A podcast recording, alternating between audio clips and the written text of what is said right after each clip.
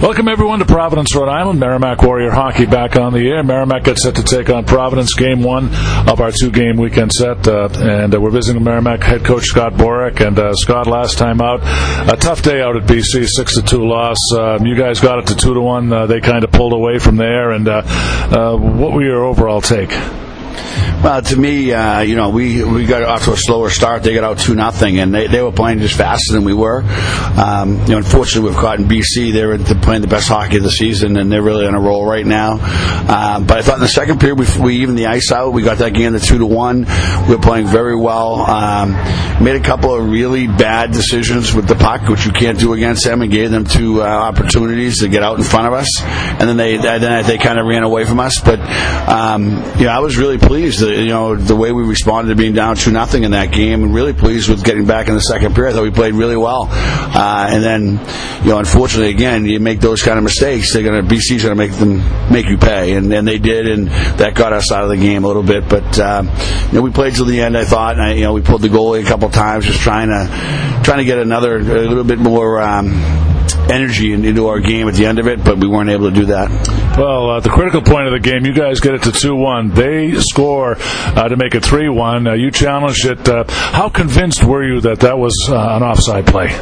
I wasn't convinced at all, really, to be honest with you. I didn't even see it. One of the guys on the ice told me that, hey, Coach, that was offsides, and so I just challenged because I felt like, it's Spencer Knight, we weren't going to score four, and we weren't playing well enough to think that we were going to score four. So I thought that was kind of the game right there. If it got waved off and it stayed 2-1, I was like, okay, this is going to be a ball game the rest of the way. If it's 3-1, we're in trouble already. So the play was pretty decisive. So we just went for it and took a shot at it. And the ref told me after the period, because I asked him, he said it was close, but if you would see it yourself, you probably wouldn't have challenged it.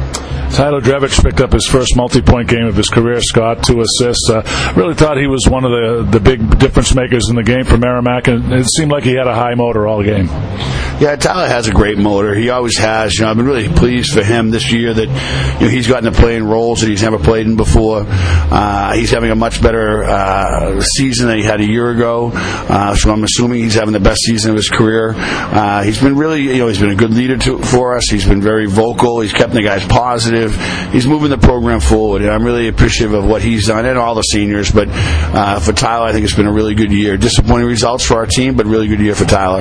Well, Scott, now with the playoff situation now is determined for Merrimack. Unfortunately, the Warriors are not going to get in. Does that change your focus or approach coming into these last 3 games, knowing that you don't have a playoff spot to play for? But what is the focus and the approach coming into this last 3-game set? Well, I went into it saying, well, this is our playoffs. This is our playoff weekend. Providence is playing for their playoff life, so this is a playoff weekend for us, whether we're going to be in it or not. It'd be a good thing to get us ready for the playoffs next year. I'm a little concerned, frankly. We did not have a very... we just haven't had last couple of days. We haven't been great. We've been a little bit loose, and I think that I have to remember we have 15 players who have never been in this situation before, and so it's easy to turn it off when you realize that you're cherry at the end of the thing, and you can't chase it anymore. And so I'm really concerned going into these games. But my motto is we prepared them like it was a playoff series. We did more video than we've done in the past. We did more scout than we've done in the past, because I want them to try to up their ante. We owe it to our senior class. We owe it to our program. And it's the future of our program that we're all here for. And let's set that off in a good direction. Well, you're getting a look at Providence for the first time. Friars do a lot of things well. They're in the top 20 statistically, pretty much in all the stats. What is your take on Providence as we approach this weekend? Well, they're desperate. I know that. I know that they need points and they need wins. They're outside the top 16 for the first time, probably 5 years at this point in the season, so it's really important for them. They have a lot of firepower. Jack Dugan is arguably the best player in the country. Tyce Thompson's not far behind.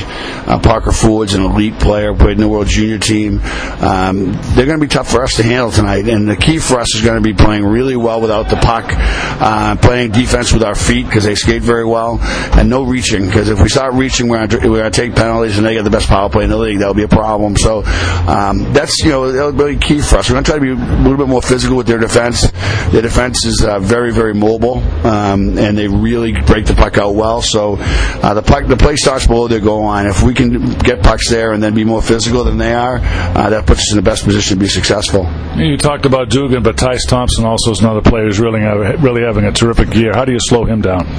You know, he's got a motor that any hockey player would want to have. That's the best thing about their team right now. Tyce Thompson's motor and Parker Ford's motor, as well as other guys on their team, they're just elite in that regard, you know. And I was fortunate to be part of those recruiting processes and watch those kids go from being really partial scholarship players that were not heavily recruited by anyone, really. We recruited them, but it wasn't like major recruiting battles, to the place where they are now, where they're elite players. And Tyce Thompson, the biggest challenge you have is his motor. He will continue to play for the entire shift, so you can't have an aha moment against him, or he's going to be gone. He's going to be very physical with the puck. You need to play, you know, the whole shift. Parker's the same way, and that's you know, kind of the theme of Providence, is to be that way. But I'm not sure they've had two players like that that have fit that theme since Noah Chari was here. And they're really they're growth players. Their players are going to be hard to handle. We're going to need to make sure we defend hard. They got a nice boost also in goal. Lackey, the transfer from Harvard, so he's seen almost every minute, and he's a tough nut to crack as well, isn't he? He's very good, especially on the first shot. You know, he does give up second shots. He's really aggressive on the first shot, but their defense has been so good at shielding and keeping people away from the paint that it hasn't been a factor against them yet. That was a lot of our video, was, you know, we got to get inside their defense. Their defense is not overly big. I mean, they have a couple of bigger guys, but they don't play like, you know, knuckle dragging hockey. They defend with their feet, and you have to work hard to get inside that. If you get inside that, there'll be pucks there. So that's our challenge: to get inside their defense and stay deep side of their forwards. Any significant lineup changes tonight, Scott? No, we don't really have the opportunity for significant lineup changes. But Troy Coburn's going to play goal. I think he deserves another chance. He's played. He practices so hard. His preparation's elite. Give him a chance to get into today, and then the two guys out will be Jacob and Christian Simeone. Those guys aren't done for the year for sure. You know, we're kind of in the mode right now where it's tryouts. You know, it's tryouts for the next game and it's tryouts for the next season. So it's important that our guys are dialed in, because it's gonna have consequences, whether one way or the other, either positively or negatively. So go earn it, and you'll play for it. Scott, thanks so much for your time. We'll see you tomorrow night. Thanks, John. Really appreciate it. He's Scott Borick, head coach of the Merrimack Warriors.